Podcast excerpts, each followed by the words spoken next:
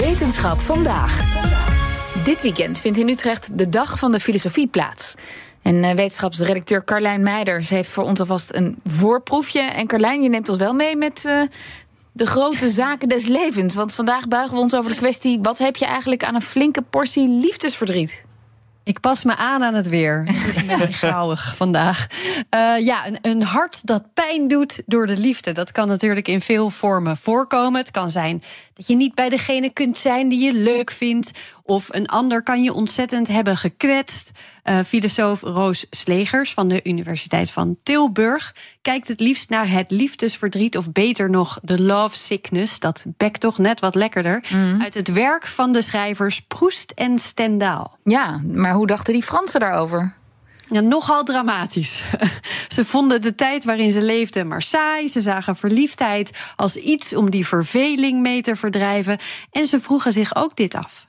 Gaat het eigenlijk ooit wel om die andere persoon? Of is het vooral iets wat toch voornamelijk gemotiveerd is door je eigen verlangens en uh, de behoefte om te ontsnappen aan de sleur? Ha, klinkt niet heel romantisch.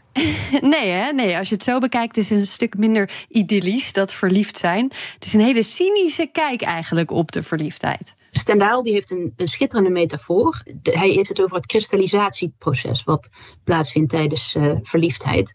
En in de, hij zegt dat in de zoutmijnen in Salzburg, voordat die mijnen dichtgaan voor de winter, uh, kun je er een takje in gooien. Een doortakje zonder bladeren. Dat gooi je in die mijn. Die mijnen sluiten. Een aantal maanden later gaan die weer open. Dan kun je dat takje eruit vissen. Ja, en wat is er dan mee gebeurd met dat takje? Dan zitten er allemaal fonkelende zoutkristallen op. En dat is volgens Stendaal ook hoe het werkt met verliefdheid. Je vindt een tak ergens, dat is dan die andere persoon. Die persoon heb je bij voorkeur van op afstand gezien of maar even ontmoet in hele speciale omstandigheden. Het was ergens heel erg leuk op een feestje of zo. En die persoon heb je aan de andere kant van de ruimte gezien en je hebt een blik gewisseld. Nou, laat die persoon, die, die dus die ander heeft gezien aan de overkant van de, van de kamer, een tijdje alleen met zijn gedachten. En die, je verandert die, die persoon waarop je verdenkt verliefd te zijn in zo'n flonkerende, eigenlijk kroonluchter van, uh, van kristal. En de volgende keer dat je dan die persoon tegenkomt, van oh, daar is deze schitterende persoon op wie ik verliefd ben. Maar wat je eigenlijk ziet, is dus niet die tak die onder die kristallen zit, maar alleen de kristallen zelf. Ah, dus je ziet in iemand wat je wil zien. Ja, en vooral als die afstand er dus is. Maar dit zijn hele oude verhalen. Is er wel een link met de wereld van nu? Want ja, om iemand ontmoeten gaat nu heel anders. Ja, ja nou, op feestjes gebeurt vast ook nog wel eens. Ja. Uh, uh, slegers, maar Slegers zou zelf zeggen dat je er heel veel van terugziet vandaag de dag als je inderdaad hebt over sociale media en dating apps bijvoorbeeld, uh, die zijn er eigenlijk helemaal op gemaakt om je in staat te stellen om volop te kristalliseren, zo gezegd. Want de persoon, als je aan het swipen bent, die persoon is niet aanwezig. Ze hebben sowieso al een beeld van zichzelf ja, geschapen of heel erg goed over nagedacht hoe ze zich presenteren. Um, daar staan al vaak een paar bullets of zo, kernwoorden bij. Nou ja, dan kun je aan de gang met je, met je fantasie en je verbeelding. Dus ik zou zelfs willen zeggen dat die, die initiële fase waar Stendaal het over heeft, waar het dus essentieel is dat je echt iemand maar vanuit de verte ziet. Proest zegt dat trouwens ook, van we worden verliefd op een schouder of op een blik. En is het niet ook gewoon zo dat dit voor iedereen weer anders is?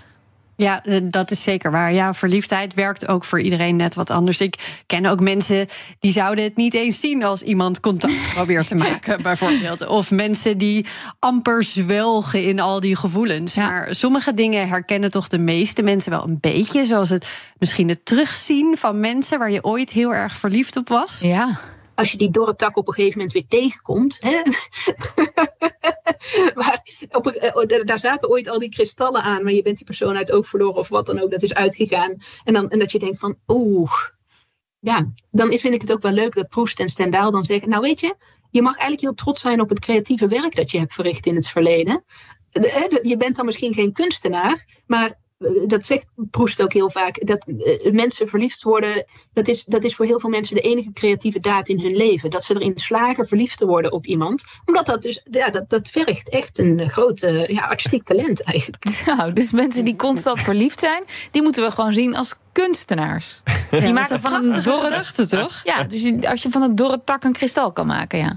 Ja, precies. En kunnen we dan ook antwoord geven op de vraag: wat heb je eigenlijk aan een goede portie liefdesverdriet? Dit is hoe Proest en Stendaal dat zo'n beetje zien. zolang je verliefd blijft, ben je in ieder geval niet verveeld.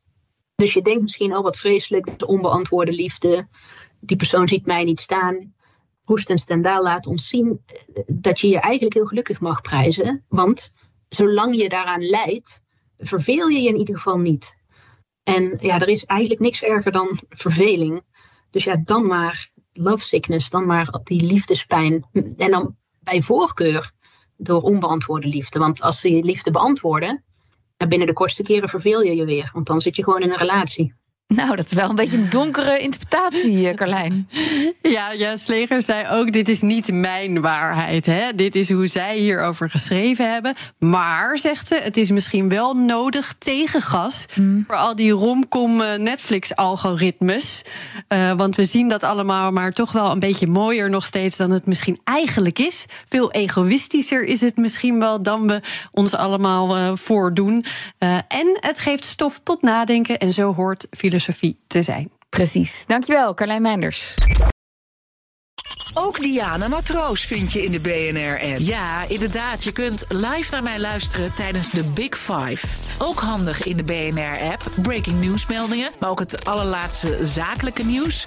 En je vindt in de app alle BNR-podcasts, waaronder Wetenschap Vandaag. Download nu de gratis BNR-app en blijf scherp.